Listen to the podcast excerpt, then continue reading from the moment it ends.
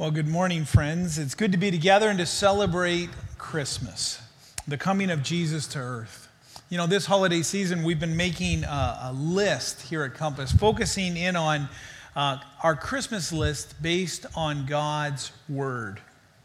If God was making a list for you, what would He want you to experience this Christmas? What would He put on your list?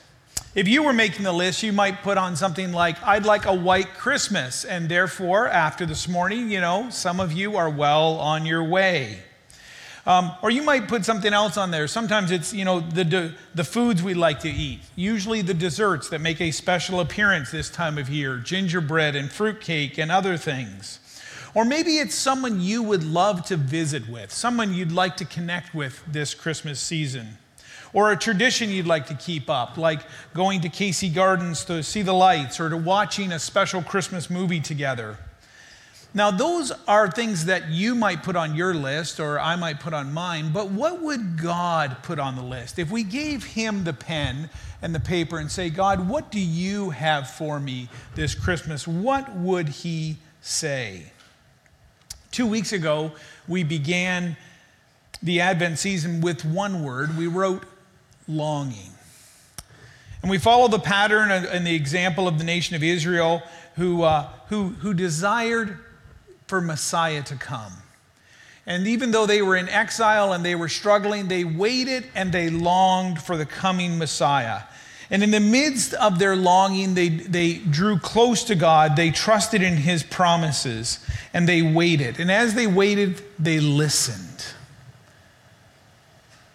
Last week we focused in on the word inviting, and we, when through the prophet Isaiah, we saw that God is inviting us as his children in the midst of our longing to, re, to reflect upon him, to return to him, to repent, to rebuild, and to rejoice in him.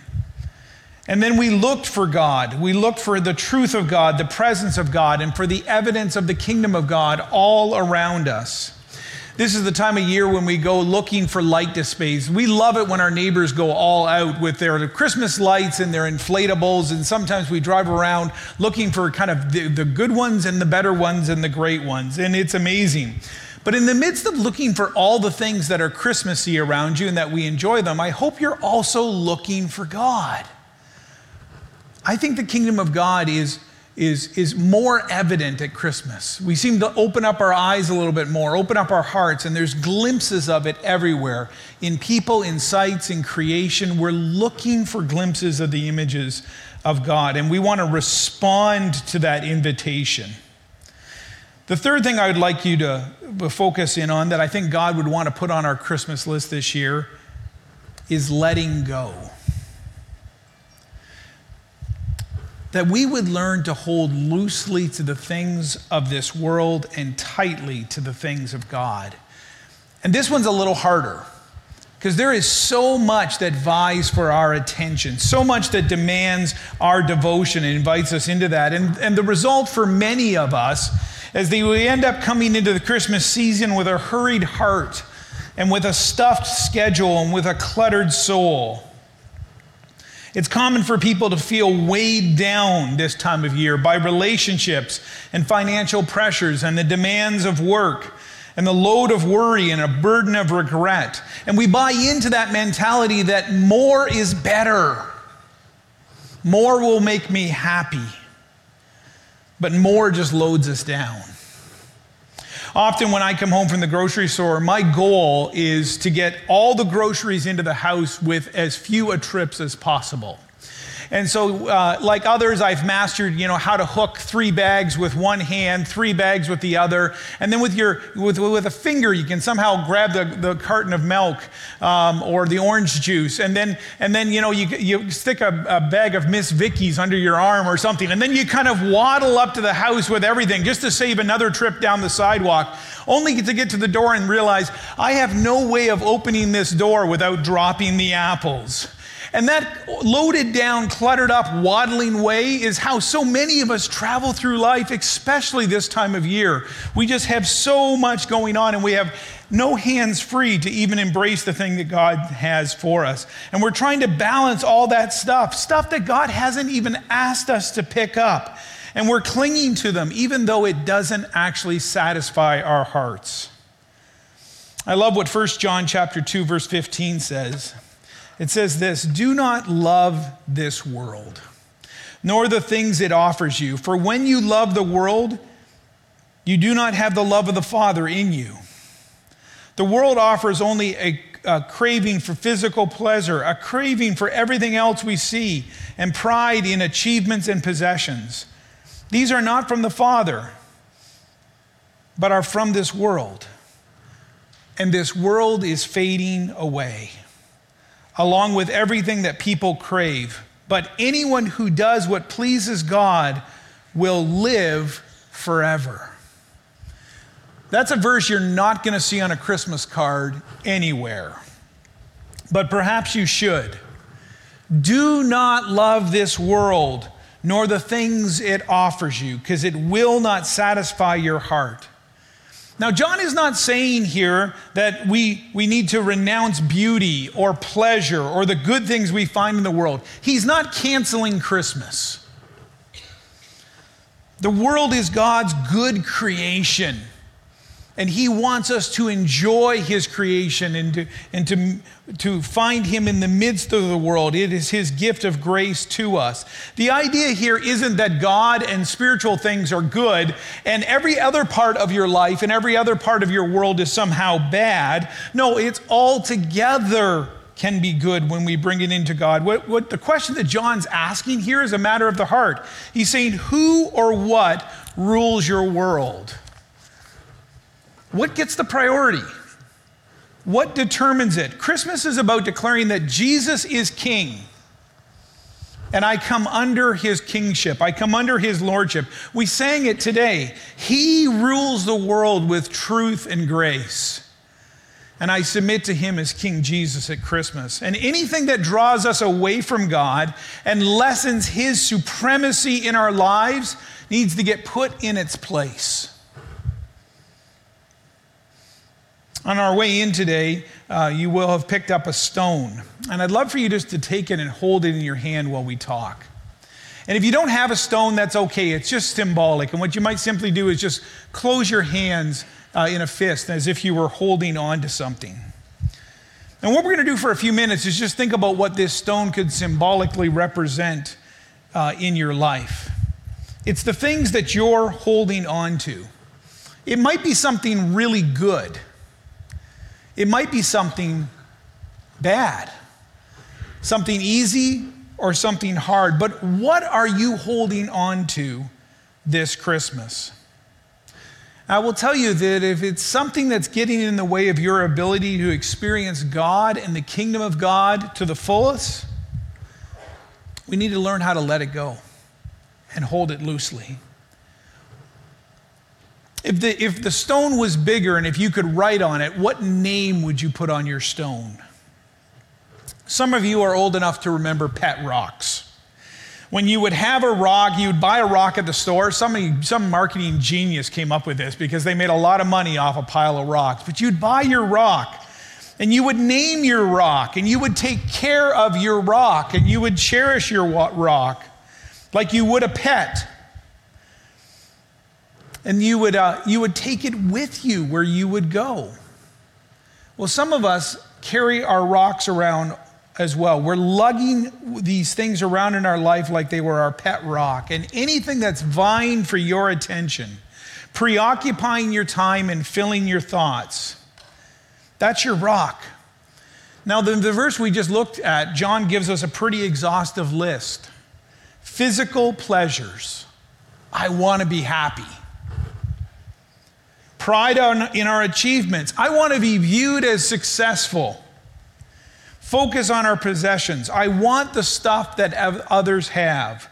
What we're doing is we're taking something good and we're twisting it and we're clinging onto it in such a way that it becomes something bad, something that holds us back from coming under the lordship of Christ. As you think about your life, as you can think about the last couple of weeks or what's ahead of you, can you name it? Here are some suggestions. Expectations. What are you demanding, subtly or not so subtly, this Christmas? See, our expectations change from one to another. They're all different. What you think would make the ideal Christmas holiday this year is different from what I might think. And the challenge comes for all of us, though, when our expectations are unfulfilled, particularly by others. That's when we get disappointed. That's when we get frustrated. And so perhaps your rock has to do with your expectations of what you want or wish was going to happen this Christmas. How about grudges? Who are you mad at? Did someone criticize you, disappoint you, let you down? Has someone hurt you? You know, wounds can last a long time and can be painful. Often our grudges develop by revisiting that pain and holding on to that pain, the pain from the past and clinging to it. So your rock actually might be, have an, uh, a hurt on it, or it might have a very specific name. Here's another one memories. What from your past keeps pulling you back, holds you there? Is there something that you wish you could undo? Is there regrets that blanket you with a sense of shame? Is there something from your past that is holding you back from enjoying the present and walking with God into the future He has for you? Healing is often a journey, but could your rock represent a memory that you're willing to begin to allow God to heal? That's the past. But you can also think to the future. What is it that I will do next? Maybe that's what's preoccupying your mind. What maybe you've got some big decisions, some big decisions in your career, in your work, in your home, decisions you're facing as an individual or as a family. And thoughts about the future, both our memories and our dreams, are dominating your thinking this year. Here's one we all struggle with all year long, especially at Christmas debt. What are you tempted to buy? Sometimes at Christmas, we just want to kind of forget about it. Can we just put it on hold and we'll deal with it in January? But the financial pressures are really there, and there's probably some stuff all of us could forego. The Christmas season is not a ticket to splurge, especially if you can't afford it yet many of us do it. We are so bad at delayed gratification. And maybe it's not what you want to actually buy for yourself. Maybe it's what you want to buy for others because you really care about them and you really love to do that. Commercialization and overspending will clutter up your Christmas and your life. And so maybe you could take your rock and just imagine a dollar sign on it. How about busyness? Are you trying to do it all? Is there time? If there is time for everything that God wills for you, if He really has ordained our days, which Scripture tells us He has, and if you are feeling like you are clean out of time, then there are things in your schedule that are not God's will for you, that you need to say no to. And if you do, life will go on. Here's another big one worry. What keeps you up at night? What are you afraid will happen? What triggers your anger? Is there a sense of dread that lingers in the back of your mind? In Matthew 6, Jesus says, who, who of you by worrying can add a single hour to your life? But blessed is the one who trusts in the Lord, whose confidence is in him we start to walk through this list and we, you might think, man, I should have got some more rocks. Like, I need, a, I need a bunch of rocks. Because we are tempted to hold on to so many things. And they weigh us down, trip us up, steal our joy, and zap our strength. Can you name them? With God's help, I want you to think about what are you holding on to this Christmas that's getting in the way of you following God wholeheartedly? What does your rock represent? And as you think about that, I would like to, you to turn in your Bibles to the Gospel of Luke, chapter 10. Luke, chapter 10, or pull it up on your device. It's the story of Mary. And not Mary, the mother of Jesus, another Mary. Mary, the friend of Jesus, who had a sister named Martha, who was also carrying too much. And in Luke chapter 10, verses 38 to 42, we read this As Jesus and his disciples were on their way, he came to a village where a woman named Martha opened up her home to him. So Martha wants to serve Jesus. This is a good thing. But notice what Martha is carrying, what her rocks are. Verse 40 Martha was distracted by all the preparations that had to be made. She's carrying expectation and busyness. She wants to make sure that the table looks just right, that the casserole is ready, that the dessert is prepared. And she's taken something, uh, something really good, hospitality, and she's holding on to it so tightly that it's turning bad. And so she comes to Jesus and she says, Lord, don't you care? Hurt. My sister has left me to do all the work by myself. Tell her to help me. Grudges. Now, look how Jesus responds. There's grace in his voice. Martha, Martha, the Lord answers, you are worried and upset about many things. There's worry. But few things are needed, or indeed only one. And this is the invitation to let go. Don't miss it. Mary has chosen what is better, and it will not be taken away from her. These words are not about comparison. And it's always how this text gets taken, you know, Mary's heart, a Martha's heart. This, this text is about invitation. Martha, don't miss out on this. Mary has provided an example, a lesson. Jesus provides the invitation. Let it go. Letting go is a step of faith. It really is. It's hard to put things down especially things that we care about deeply. But it's the only way that we can free our hands up to take hold of what really matters. And rather than carrying the weight of these things, God invites us to let them go and only carry what He has for us. God's desire is that you would be spiritually free, unencumbered, and focused because and because of his work on the cross, Jesus not only invites us to it, he makes it possible. Do not let the demands of the world distract you from sitting at the feet of Jesus. Come, let us adore him. I want you to turn back a couple of chapters to Luke chapter 2 in the Christmas story, and here we get the exact same lesson from another Mary. This one is the mother of Jesus.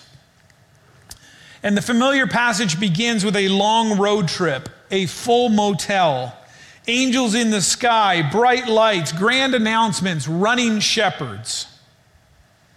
We pick up their trail in Luke chapter 2, verse 16. It says, So they hurried off and found Mary and Joseph and the baby who was lying in the manger. And when they had seen him, they spread word concerning him, what had been told to them about this child. And all who heard it were amazed at what the shepherds said to them.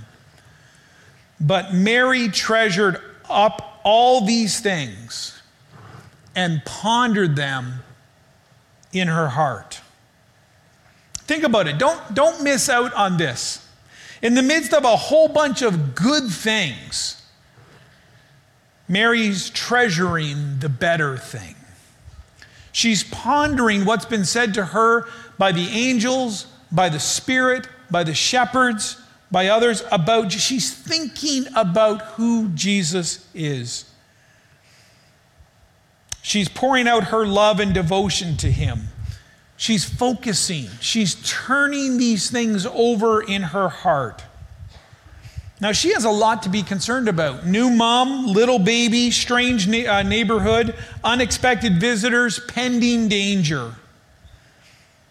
But she holds those things loose. She lets them go. She entrusts them to God in order that she can take hold of Jesus.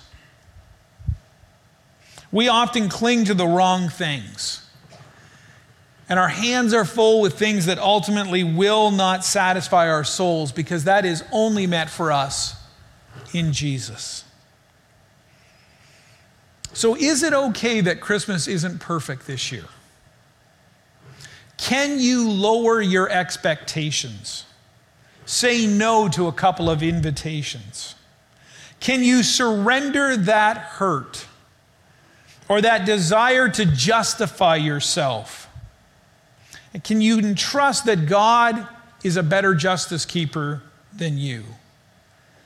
Can you resist that urge to spend more, do more, go go more places? Are you willing to release your worries and your fears over to God? Can you really let it go? Can you release that person you love? That person who you want to see God make a turnaround in their life?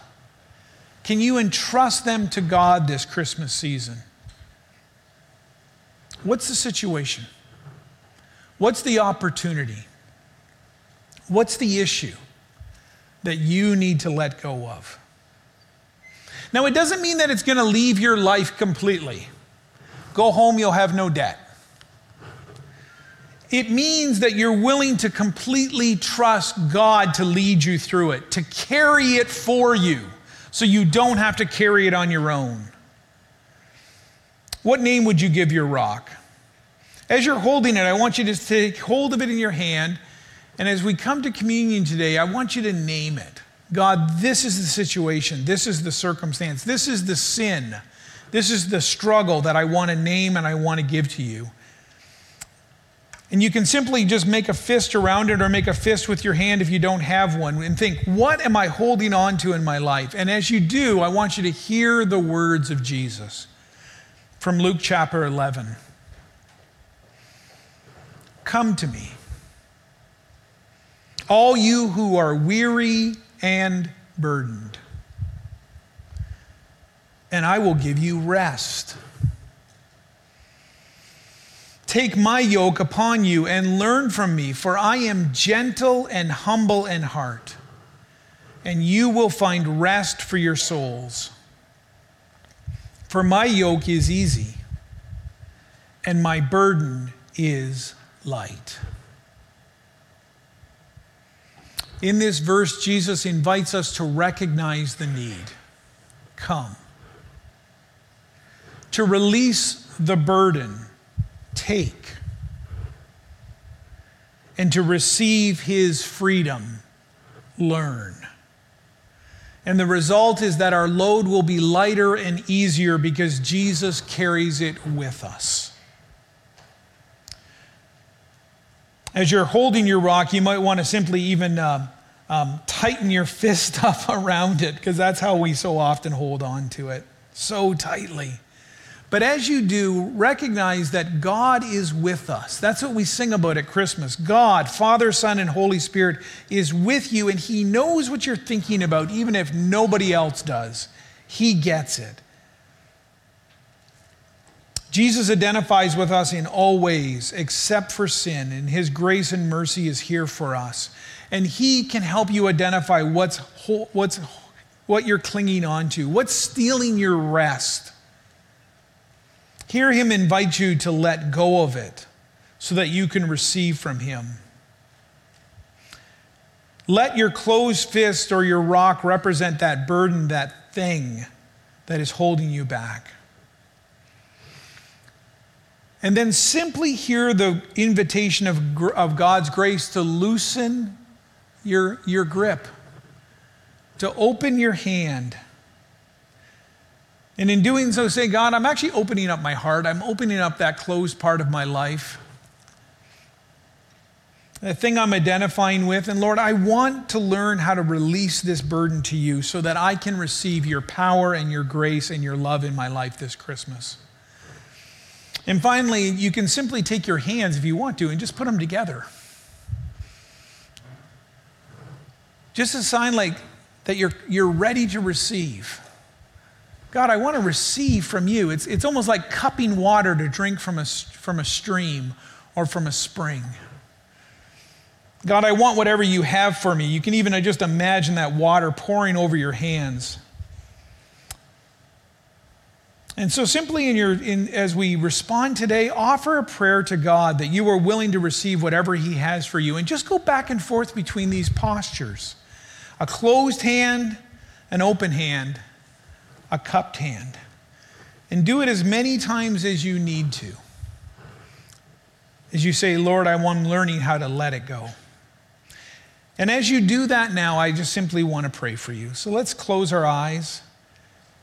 And I'll give you an opportunity to hear from God, and, and then I will pray for us all.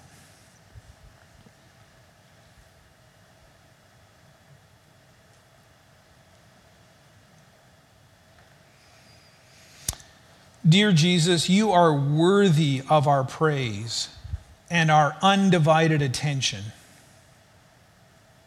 Lord, would you help me focus my eyes on you? Holy Spirit, would you reveal where I am burdened and tired, and would you give me the power to let it go? To let go of anything that's holding me back from the life that you have for me. Lord, I confess my tendency to hold on to what I have. I cling to my time, my resources, my sense of control, my energy, my knowledge, my stuff, even my sin. And Lord, I acknowledge that I spend way too much time desperately trying to manage and hold on to those things because I believe them to be mine. But I confess here and now that in the process I'm fighting against you and your will and plans for my life. Oh Lord, would you forgive me? As I open up my hands, I want to receive your forgiveness and your grace. I want you to not only take the burden and carry the burden, Lord, would you teach me how to live in the restful rhythm of your grace? I choose to surrender to you. I surrender all that I have. And I ask you, Lord, to place your yoke upon me that I might learn from you how to live in abundant freedom. And I pray this in your holy name. Amen.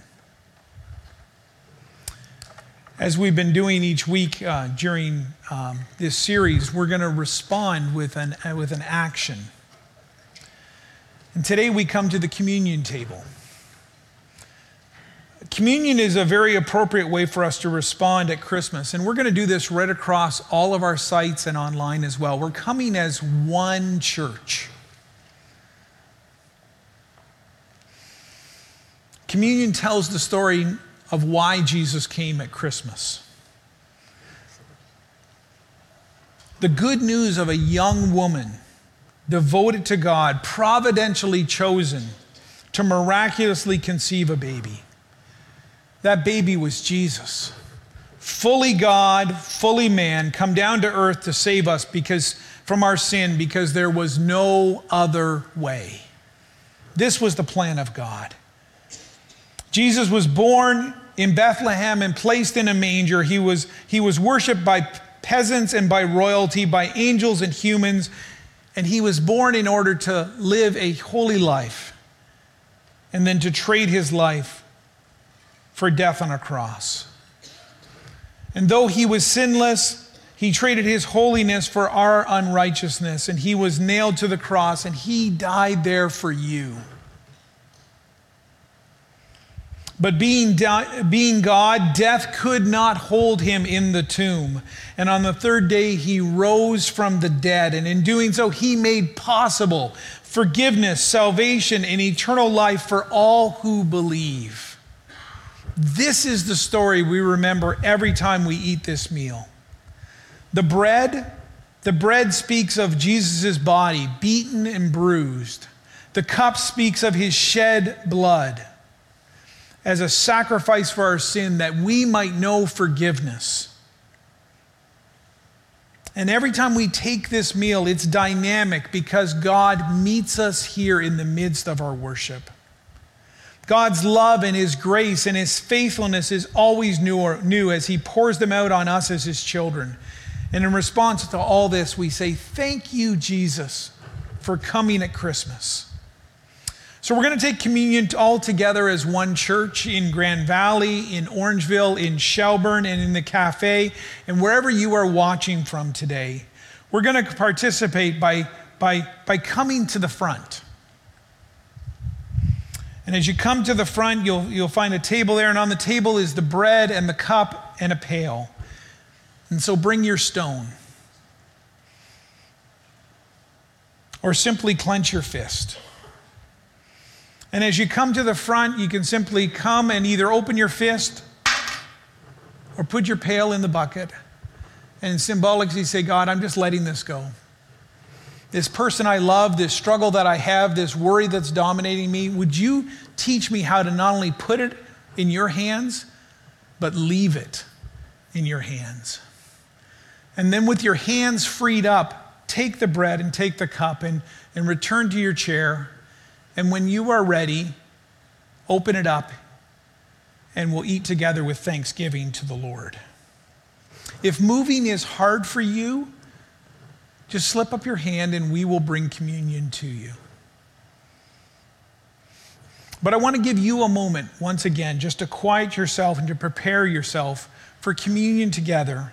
And then I will pray, and then we will respond with communion and with worship together. So let's be quiet before the Lord.